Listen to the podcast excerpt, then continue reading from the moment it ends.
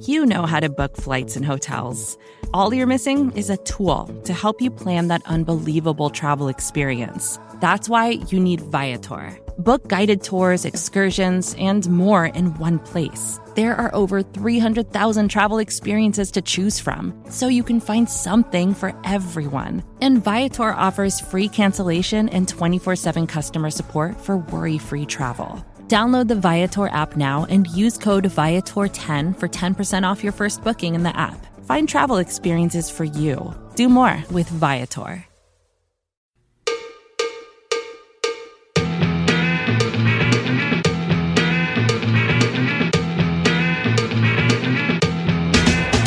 Start! You can call me Bruce. Bruce Nolan is standing by. Hey, Wacky Bruce! Coming to you from an undisclosed location, this is the Bruce Exclusive.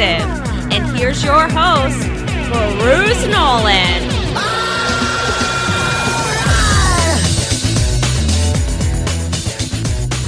Ladies and gentlemen, boys and girls, children of all ages, welcome to another edition of the Bruce Exclusive, a Buffalo Rumblings podcast. I'm your host, Bruce Nolan. You can find me on Twitter and Instagram at Bruce Exclusive. Welcome back. You may be asking me why we're not talking about the 50 man, three man roster today. Why are we not doing that? Well, I have some thoughts. Three reasons. Number one, I went live on YouTube with Jay Spence the King after the initial 53 man roster was done. The second reason is because a lot of things are going to change potentially between the time you're listening to this and the practice squad is fully set. And the third reason is because I'm sure I'm probably going to be talking about it Friday night on Food for Thought. So, lest you actually get multiple versions of the 53 man stage, I don't want to devote an entire week to it. But like last week, last week I talked to Chris Trapasso from CBS Sports, and I did it because I was trying to get you ready for the start of college football season.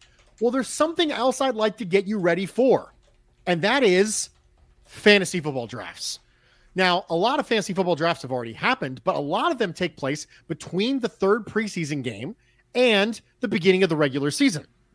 I am in a fantasy football league that will draft tonight. If you are listening to this, the day it comes out, which is Thursday, September 2nd.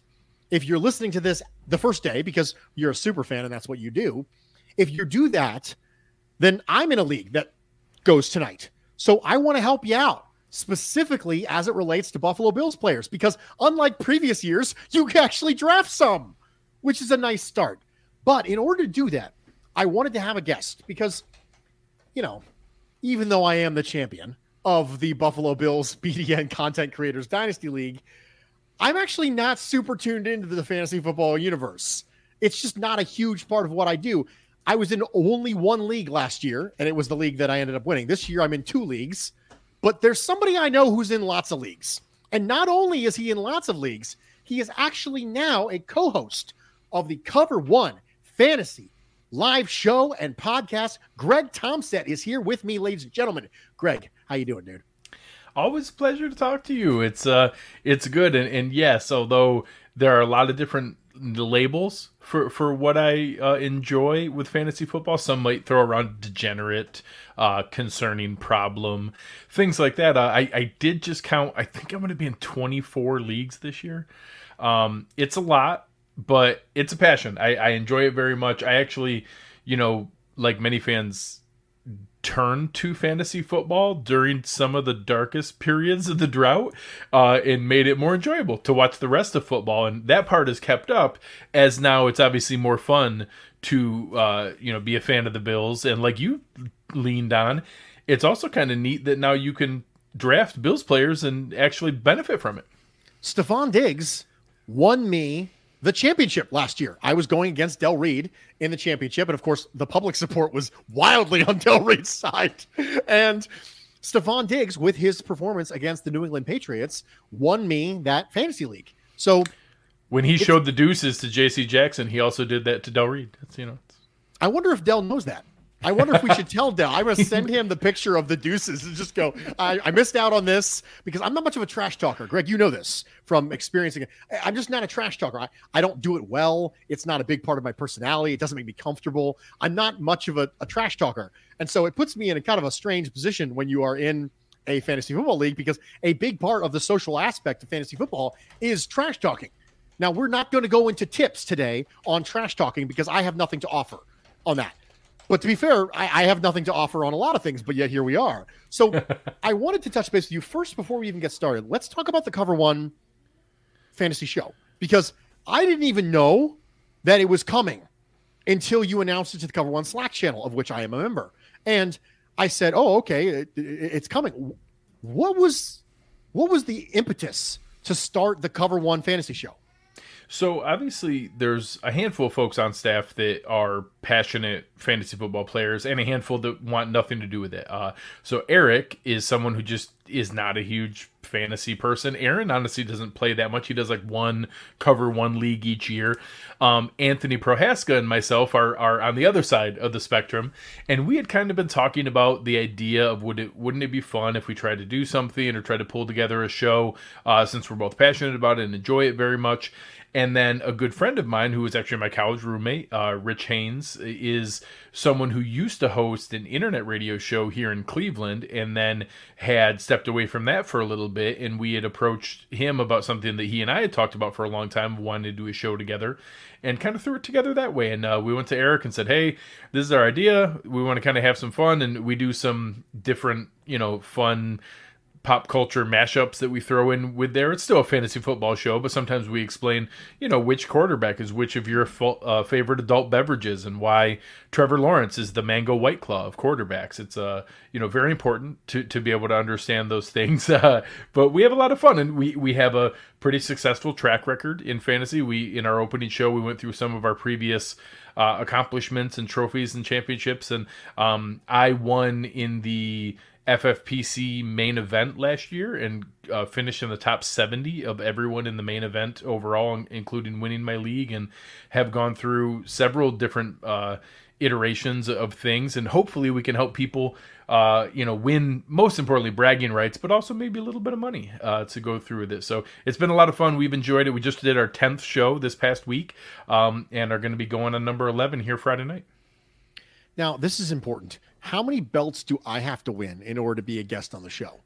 Um, you know, one, I think we'd love to have you on already, uh, just to be able to honestly just probably dunk on Nate Geary as much as possible to, to have it on. Make sure that that people know that um, you were able to beat him. We actually have Marcel lined up for a show coming up here, so uh, consider yourself booked uh, based on your championship. I think uh, we'll, we'll submit you based on your uh, win ratio. You know, obviously you're you're one for one. Yeah, you you I was won, in one league and I won the championship. You've won every championship that you've been a part of. So uh, it certainly uh, stands to reason that that's the kind of you know historical Vince Lombardi, John Madden level uh, win percentage that we're looking for. Good. Well, one of the things that people have not been able to do historically in the last 20 years that will help them win their lead was draft Buffalo Bills. But this year, that's different. And there are some things surrounding the Buffalo Bills on offense, obviously, unless you are one of those people who has, you know, defensive players in your fantasy football league. But there are some things that are narratives that are surrounding the Buffalo Bills offense that have to do a lot with fantasy and are going to impact a lot of fantasy. I want to start with right away with Josh Allen because Josh Allen has been a significant fantasy asset and no more so than he was last year. In a lot of leagues, Josh Allen was the number one player, period, in fantasy football last year. And a lot of that comes from rushing touchdowns. But after you sign a quarter of a billion dollar contract, there is some discussion as to whether or not they would prefer that you not take on those goal line carries and short yardage carries because they think you might get hit a little bit. One of the things that was interesting last year is that the Buffalo Bills opened against the New York Jets, and Josh Allen set a career high for carries. And we said to ourselves, goodness gracious, is this what the offense is going to be like this year? But Josh Allen actually ran for less yardage overall last year than he did any previous year, but still got rushing touchdowns. So as you look at Josh Allen, I understand that the days of him running for 100 yards in three straight games are over. But do you think Josh Allen's still going to get rushing touchdowns? Is he going to be vulturing Zach Moss? So I think the easy answer is yes. Now the the harder answer is how many. So obviously having three straight seasons of eight plus touchdowns is historical. You know, he's on pace to be able to match or beat Cam Newton, who was, you know, arguably the greatest red zone threat in league history at, at one point, and is in a similar range where when you're 6'5, 240, 250, the threat that he is to throw the ball, it's a really difficult position for defenders to be in. So I'm confident Josh Allen is going to score rushing touchdowns.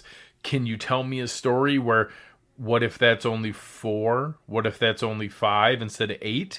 Um, does that start to make the difference of being right there, you know, maybe, but I still feel confident that he gives you a really nice floor that is probably still above the rushing ability of an Aaron Rodgers, of a Russell Wilson, maybe even uh, above a Mahomes.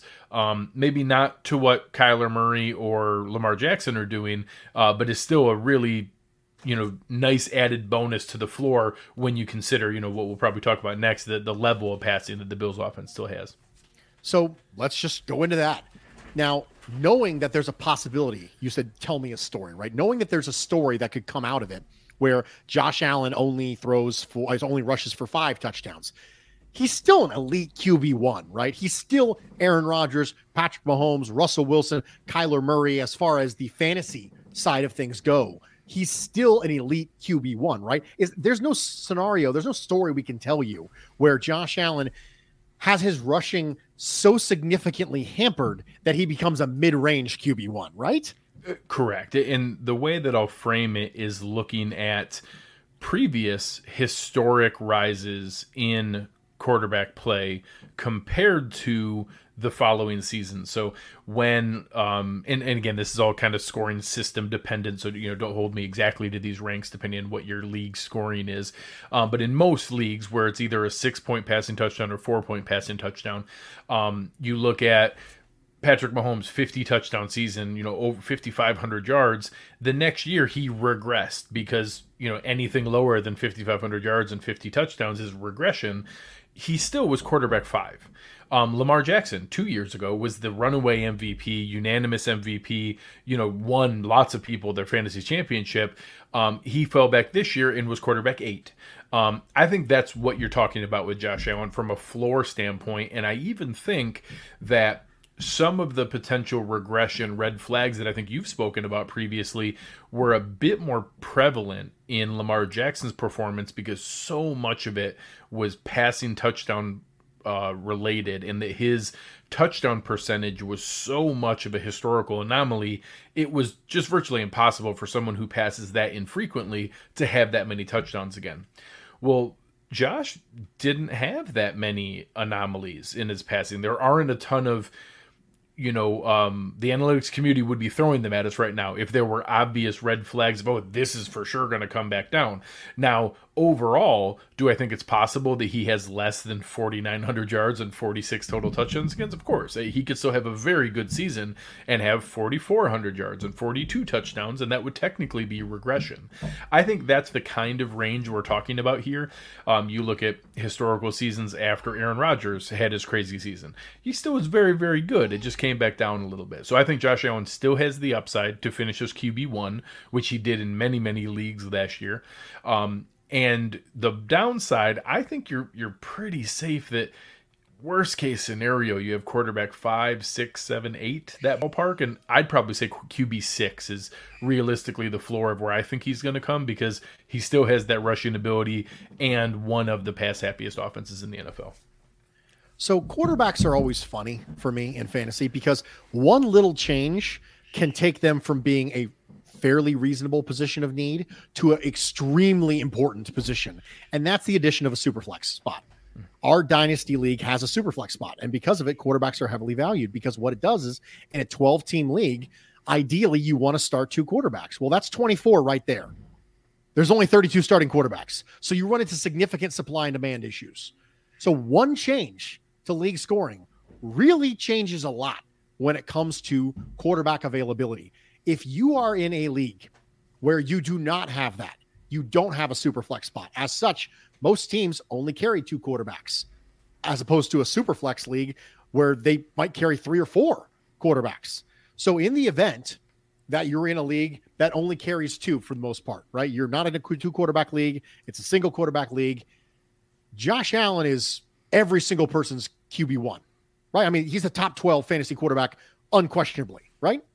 Absolutely. Heck, I think he's the quarterback one in in many people's you know, a lot of our listeners right now in the home league that you guys are playing in josh allen's going to be the first quarterback off the board so uh, in most leagues nationwide it's probably going to be patrick mahomes um, but beyond that i'll tell you across the country and and I've done um we, we're very fortunate that the folks at Underdog have supported us in our uh, cover one fantasy show. I've done 55 drafts on cover on Underdog uh, their app so far. I can tell you Josh Allen is the second quarterback off the board almost every single time and is the first quarterback off the board in 10% of the leagues that people take him over Mahomes.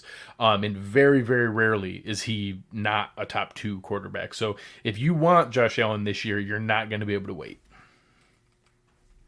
We are here with Greg Tompsett, host of the Cover One Buffalo podcast and also co host of the Cover One Fantasy Football Show on the Cover One Podcast Network. We are going to take a quick break. We are going to come back.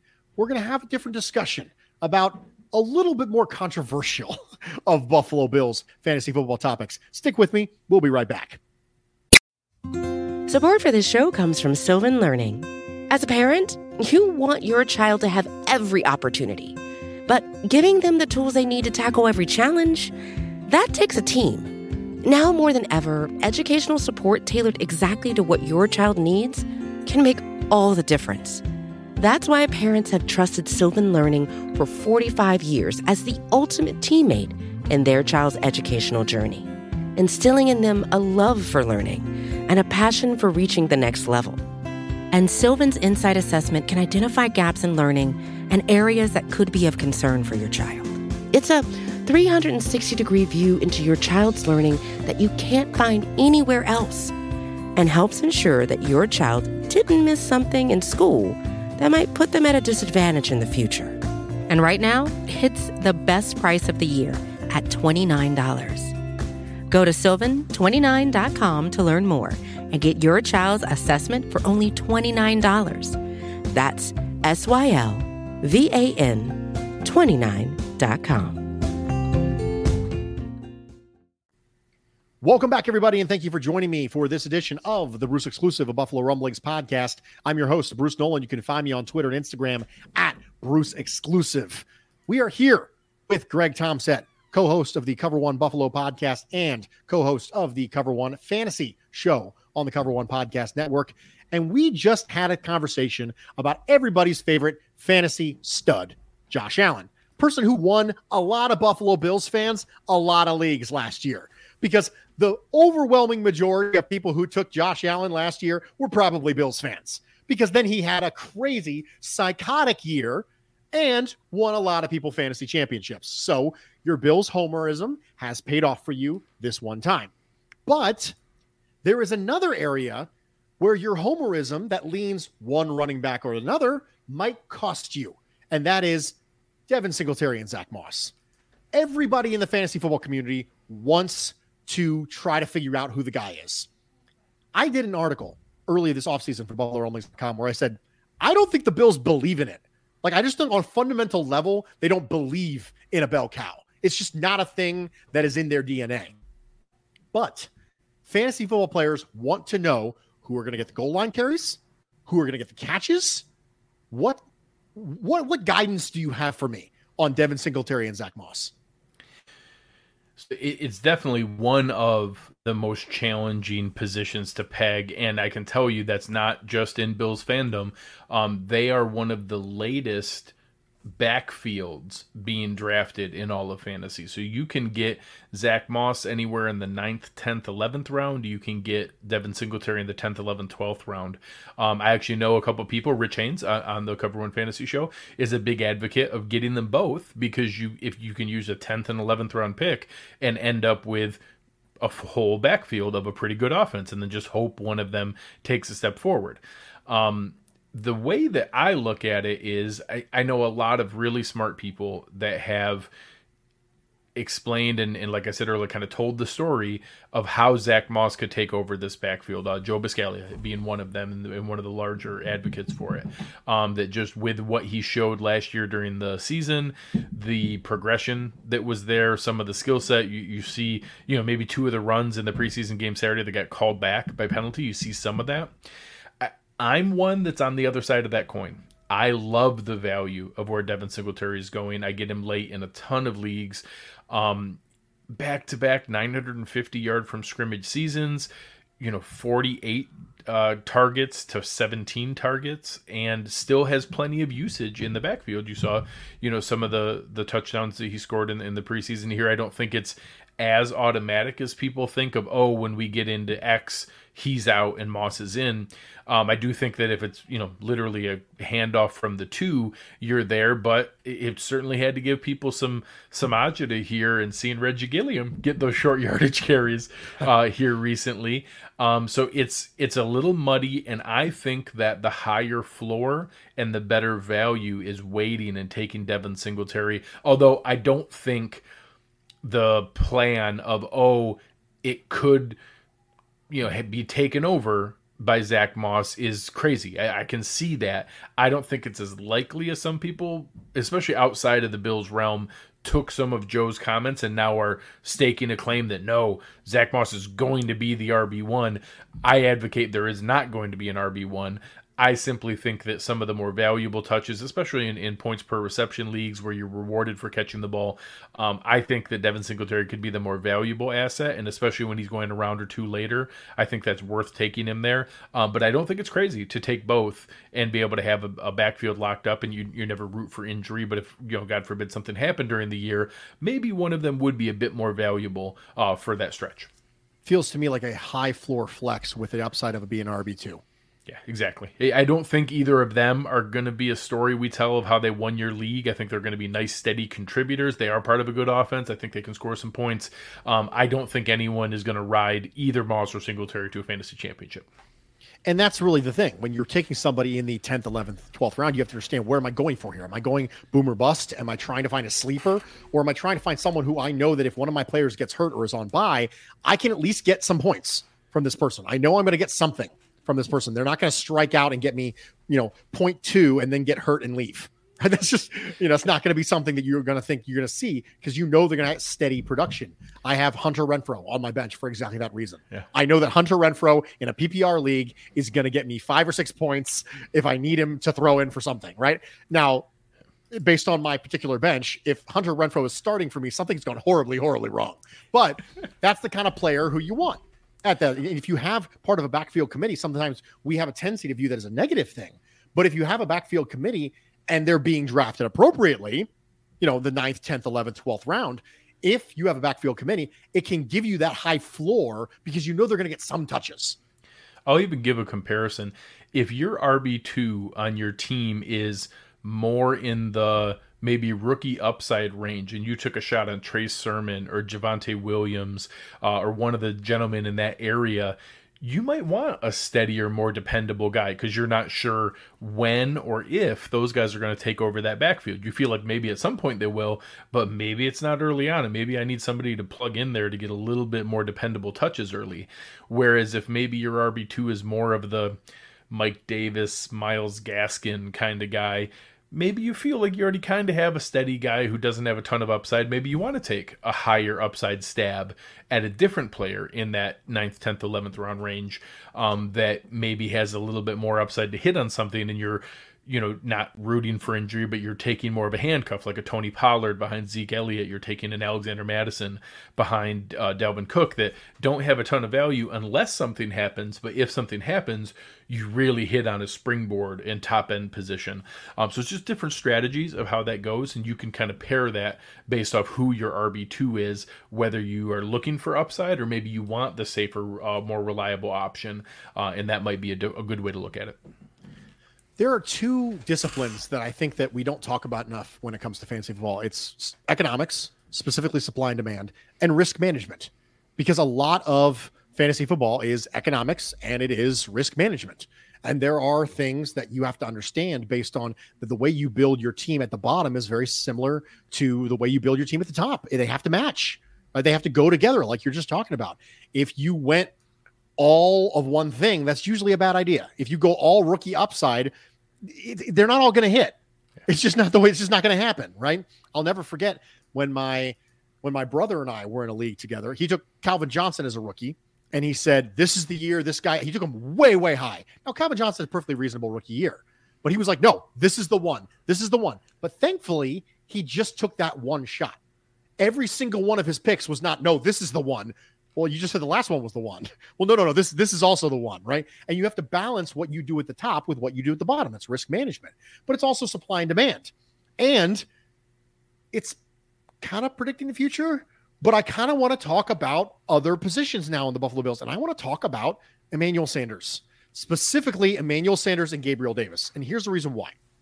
Everyone knows Stefon Diggs is the alpha in the Buffalo Bills passing game. He's your wide receiver one. As I mentioned previously, he helped me win the league. We all know that Cole Beasley's a starting slot receiver.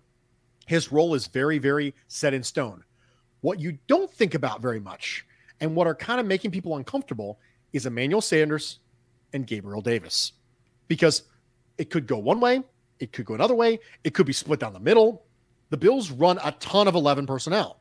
They run some 10, they run 10 personnel, but they're not a base 10 personnel offense. It's not like you're going to get equal snaps from equal opportunities across the board with Emmanuel Sanders and Gabriel Davis. Now you might end up with equal production, but that that doesn't mean you're going to get equal cracks at it. So for us, it's like okay, Emmanuel Sanders is somebody who the Bills have been openly pining for for a long time. Brandon Beane has had the apple of his eye for a long time. So the fact that they did that after cutting John Brown, not knowing at that time they were going to get Emmanuel Sanders, that's important. They cut John Brown. They didn't know at the time they were going to get Emmanuel Sanders. So they had to have felt at least okay with the possibility of Gabriel Davis to come in. They could have been okay with that. So it's not like they're poo pooing on Gabriel Davis by bringing Emmanuel Sanders, which I think is a lot of the interpretation is well, if they thought Gabriel Davis was ready, they would have gone with him. Well, clearly they were okay with the idea because they got rid of John Brown without there being a backup plan. I think if they weren't okay with Gabriel Davis taking meaningful snaps, they would have tried to restructure John Brown. So clearly, they're okay with Gabriel Davis, but yet they still added Emmanuel Sanders. This is a really, really tough call to make because some people are like, okay, we're just replacing a vet with a vet. John Brown out, Emmanuel Sanders in.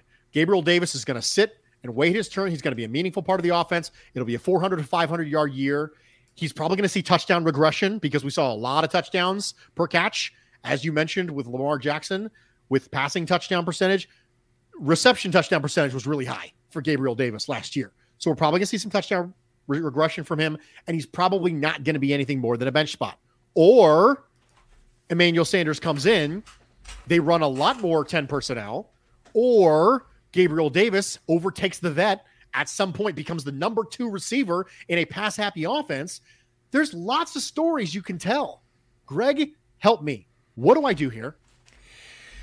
So, eh, this is what I think is the largest misconception outside of the Bills fan base in fantasy football. There are a lot of people who are huge advocates because of anyone who's not aware the efficiency at which Gabriel Davis produced last year was very high. He's very much a darling of the analytics crowd. And then when John Brown left, that has equated to oh my gosh gabriel davis is going to explode you mm then add into that emmanuel sanders you know, raw numbers the last three years have been okay. You know, 868 yards, 869 yards, 725 last year. Um, it's very easy to kind of, you know, dismiss that and be like, all right, well, that's nothing, you know, special. The challenge is that when you look at it was an awful lot of Paxton Lynch and Brock Osweiler and Drew Lock and the the skeletal remains of Drew Brees and Taysom Hill there wasn't a lot throwing the ball to Emmanuel Sanders. And I can tell you, getting to see him a couple times in person now, he still has a lot of juice left. So the challenge I run into is the Bills were the second highest 10 personnel in the league last year. It was still only 14, 16% mm. range. They had a tight end on the field 84% of the time and I don't think that's drastically changing. We see that, you know, little, um, you know, almost pistol formation they do when you have uh, the second tight end in the backfield and Dawson Knox comes back there almost a pass block in, in many of those sets. I don't think that's going away. Now, maybe we increase and we go from the second most 10 personnel to the most. That's still talking about from 14 to 16 to maybe 18 to 20. It's not all of a sudden going to, we're not going to be 10 personnel 50% of the time. So there is a limitation on the number of snaps we're going to see. Last year, if you look at the snap count when Gabriel Davis played, it is a direct correlation to John Brown's injury and his slow recovery from that injury. And that in games when John Brown was there, he was 18, 22, 26 snaps, a legitimate contributor, not 45, 50 snaps that you need from an every down top three receiver, which is what you saw with Stefon Diggs and Cole Beasley, and honestly with John Brown in the games he was healthy. Now, like you said, I, I don't know that it's 100% Emmanuel Sanders steps in fully for John Brown and Gabe Davis is only a wide receiver four. I think that there's some usage in the slot that Emmanuel Sanders can give Cole Beasley maybe more of a breather than he had last year. Um, I don't think Stefon Diggs is coming off the field very often, if at all. Um, so I think that there's a little bit of a hedge there, maybe 10% less snaps from Cole Beasley. That Sanders can be the slot guy, and that's an extra 10% that actually goes to Gabe Davis.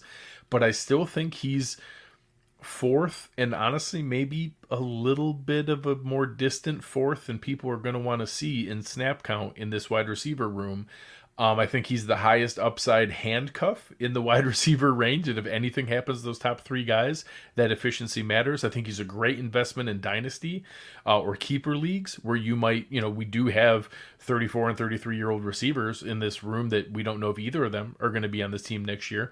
Um, I think there's a great investment long term in, in Gabe Davis. I'm honestly kind of fading him a little bit this year just because people are taking him earlier than I'm comfortable with the amount of snaps I think he's going to get. So I, I, like Gabe Davis. I'm a big fan long term.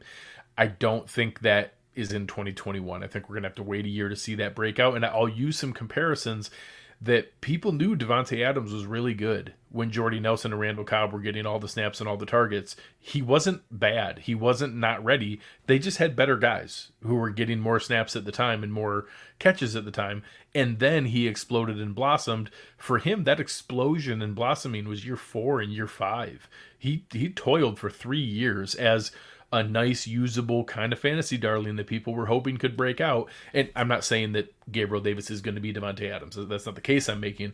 But it's not always a pure matter of talent alone in a vacuum that you need the situation you need talent to line up with opportunity in fantasy i don't know that gabe davis has that opportunity for what people are looking for for this year um, you know what's there if you're in a dynasty or keeper league by all means invest in him and see if you can hit on something next year this question ties the Gabriel Davis conversation in with the tight end conversation that we're going to have. And that is you and I both just said, yeah, the Bills run some 10 personnel, but even the second most 10 personnel in the league is still not very much. Could you just see more of it? I mean, if your options last year, right, were having your fourth wide receiver on the field or having Dawson Knox, then maybe you're like, okay, well, yeah, sure, let's have Dawson Knox. If the answer this year is between your fourth wide receiver being Gabriel Davis and Dawson Knox. Do you think it might inspire the Bills to run more 10? And would that amount of 10, like would that be significant enough to matter for Gabriel Davis's value? So I'm I'm trying to scramble to see if I can find the number on Sharp Football Stats just to make sure I don't misquote it. Do you want me Um, to keep talking and stalling? Because I can do that. no, no, I found it. I found it. Greg, So, I did an entire episode that was musically based. I know how to stall. so I, I found it while we were going here, and I actually quoted it almost exactly right. That so the Bills last year were number two in the NFL, and they were number two by a lot. So number three in the NFL last year was a tie between Cincinnati and Tampa Bay, who both ran five percent of their snaps in ten personnel. Every other team was at zero, one, two, or three. Two teams were at five, uh, Tampa Bay and Cincinnati. The Bills were at 15, more than triple the third most. And then the Arizona Cardinals were number one at 20% with 215. So the the Cardinals were only 30 snaps more than the Bills, and those two were far, far away from every other team in the NFL. I I just find it hard to believe that based on the success rate and how analytically driven this front office is, they, they unless they think they're simply going to unlock something that no other team in the NFL has figured out yet. Um, I would be very surprised if that goes beyond what Arizona did, which was the most in the NFL by a ton at 20% and maybe 30 more snaps. Um, so now, if those 30 more snaps all go to Gabe Davis and we carve out a little bit more in the usage of Emmanuel Sanders instead of being in there for Gabe Davis, that he gives Cole Beasley a blow, I think that you can tell a story where maybe you can get a slight increase in the snap count uh, for Gabe Davis and get him back up into a range that you want to see overall. Um, I just I, I don't know that we're going to see it in the way that people want. I, I I still think it's going to be fourth most on the team, uh, short of injury. Uh, and that that's going to be tough to be able to have enough for it to net out for a redraft or this year's fantasy results. A lot of things have to go right. A lot of things have to go right for Gabriel Davis. So the player Or unfortunately putting- wrong for someone else. or wrong for something else. So the player that you are putting on the field for Gabriel Davis is Dawson Knox. Now, Dawson Knox has always had the athletic gifts necessary to be a meaningful impact player. But this is a wide receiver centric offense for the Buffalo Bills. Is Dawson Knox worthy of a roster spot? Uh, I think that is a very fair question, and it is a resounding yes. Dawson Knox is an NFL caliber tight end. Now, I've been an open advocate of the fact that the Bills don't have a tight end one. We have a guy who has to play the most snaps for tight end, and that happens to be Dawson Knox. I don't believe he is across the board on most NFL rosters a starting tight end. He's just our starting tight end. Uh, but it's also way too far to say that he doesn't deserve a roster spot or shouldn't be in the NFL. I do think he's an NFL Okay, caliber. let me, let me rephrase that. Roster spot on your fantasy team, not on an NFL team. like, Um, should he be a drafted player? That's my question. tight end premium leagues there's a few i'm in where there's two starting tight end spots so Oh, like you touched on with superflex in uh, quarterbacks it really balances things out some you also add the 1.5 uh, tight end i've heard a few people that i trust tell a story that you know the bills set the nfl record last year for the most different players to catch a touchdown pass in a season well, that's kind of a random record. That's not exactly a goal. You're not t- you're not trying to. I take that back. In week 17, they were they were trying to do that. Um, I don't think that was a goal going into the season to to break that record. Um, so I I think that you know if you told me at the end of the year that you know somehow Dawson Knox had 42 catches for 430 yards, but it happened to stumble into nine touchdowns, like a random Eric Ebron season we've seen here and there, or some of those. I don't think that's very likely, but it's not crazy. Like this team might score, you know, 60 touchdowns again. Of course, it's possible that some, you know, that he just happens to stumble into those. He's a big athletic red zone weapon. He's in the game a lot.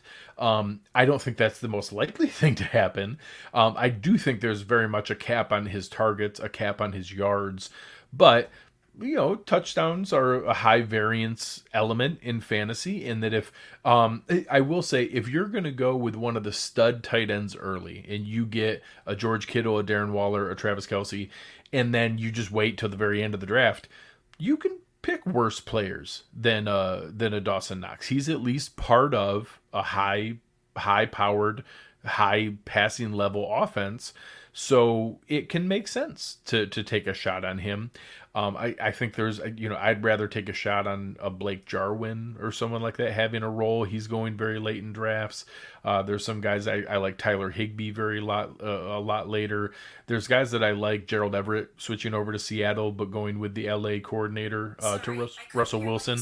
Um, it's I would prefer to take a shot there, but I don't think it's crazy to take a shot uh, in the last round of your draft on a guy like Dawson Knox if you think he could stumble into some of that touchdown luck.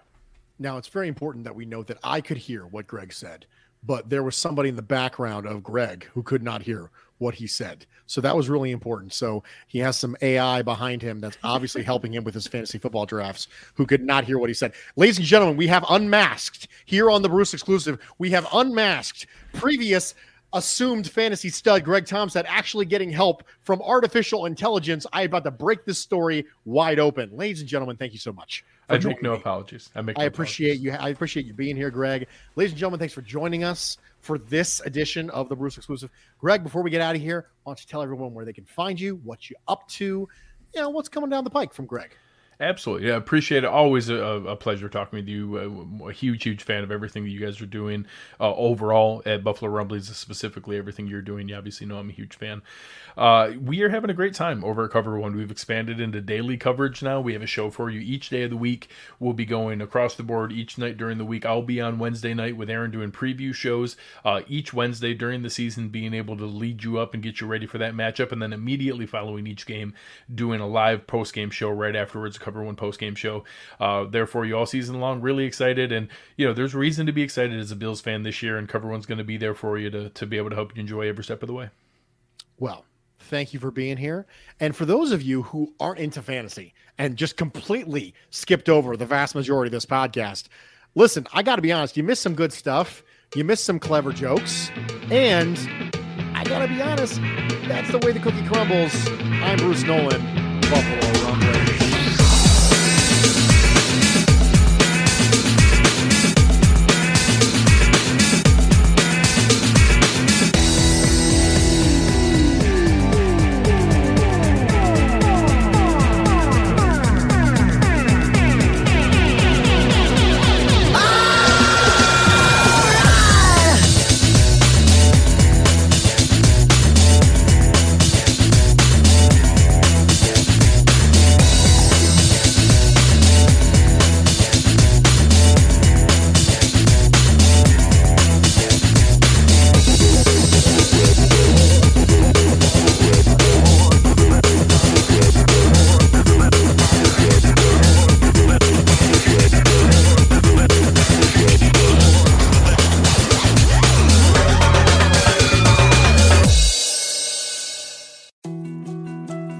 To dos, less time, and an infinite number of tools to keep track of.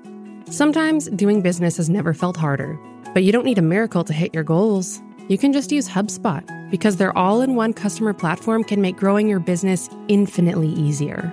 Imagine this high quality leads, fast closing deals, wildly happy customers, and more benchmark breaking quarters. It's not a miracle, it's HubSpot. Visit HubSpot.com to get started today.